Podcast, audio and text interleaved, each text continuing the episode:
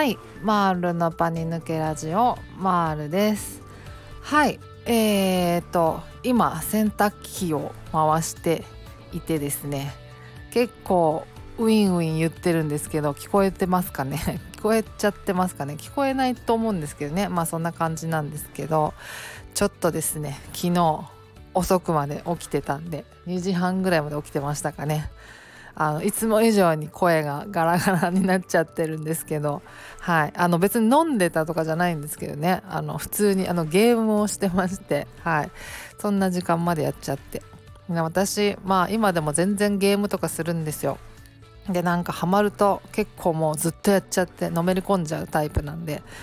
あのやっちゃいましたねっていう感じなんですけどね。はい。そんな感じです。ゲーム好きな方とかおられますか？もうゲーム話とかしたいです。はい。まあまあそんな感じなんですけど。はい。今日はですねあのレターのお返事会ということでですね先日いただいたレターのお返事をしたいなと思ってます。はい。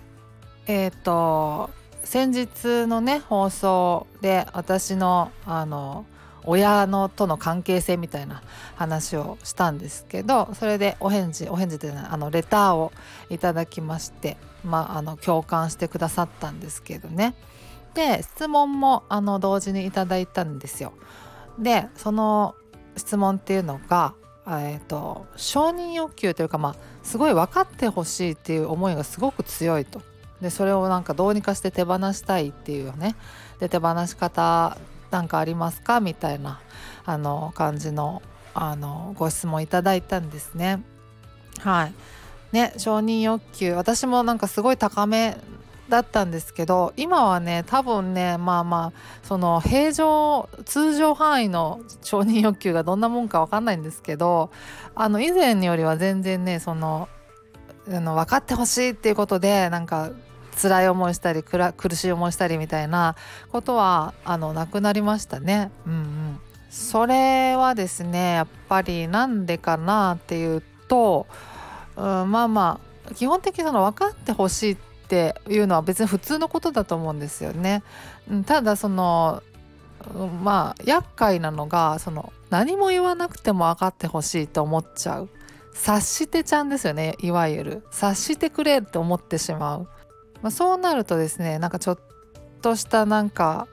あの出来事でなんか不機嫌になっちゃったりとかなんでこんなことも分かってくれないんだよとか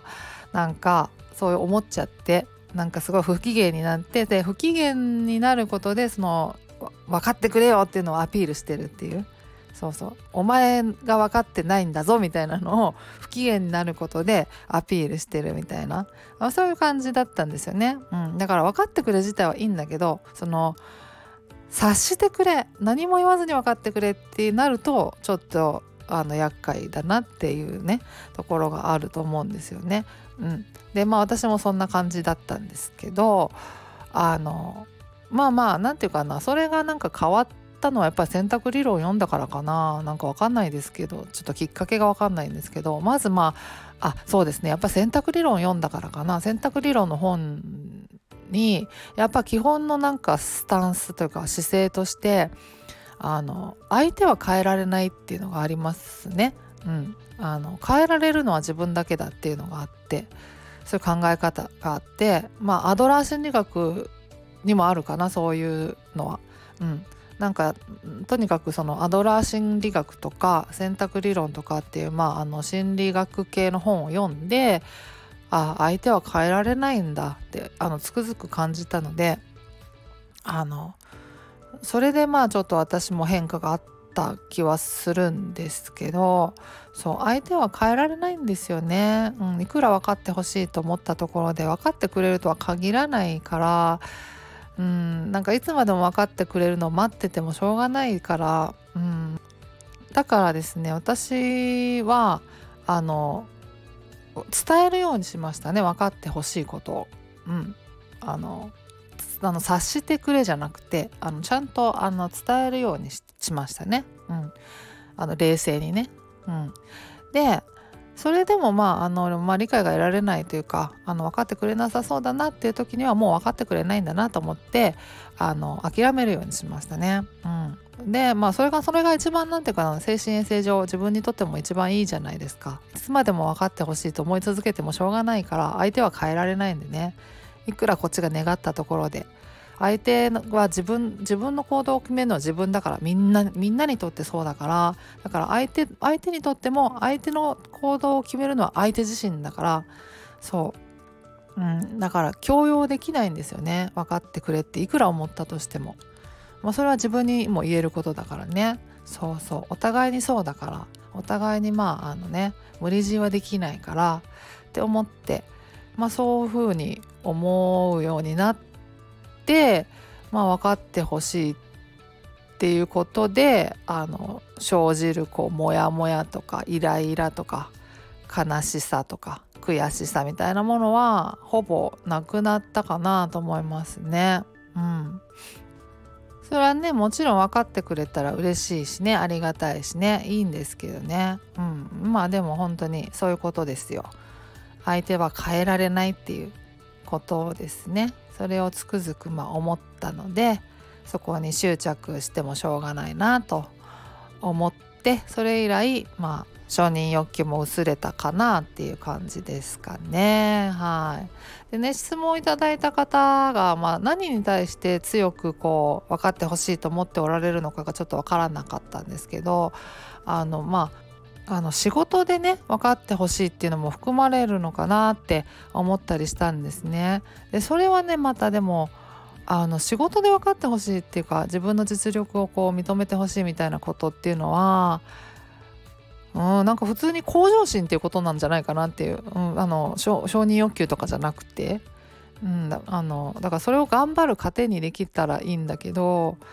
まあ疲れることもありますよねやっぱりね。うん、でもやっぱり何て言うかな。あの、まあ、認められたいっていう時にその例えばねあのこの苦しいとか辛いとかそういうこうネガティブな感情みたいなものを分かってほしい。そういう状況を分かってほしいって思う時って例えばね病気であの苦しんでいるの分かってほしいとか、ね、そういうね時ってその辛い状態とか苦しい状態っていうのをまあキープしてアピールし続けるっていう傾向はあると思うんですよね。特にその察してくれって思った時には、うん、それがなんかずっとその症状をアピールし続けることで言わなくても分かってくれっていう。なんかそういう風になりがちだからあの実は自分が一番なんかあのダメージ受けてるんですよね。ずっとその状態をキープ無意識にし続けちゃってるっていうことで。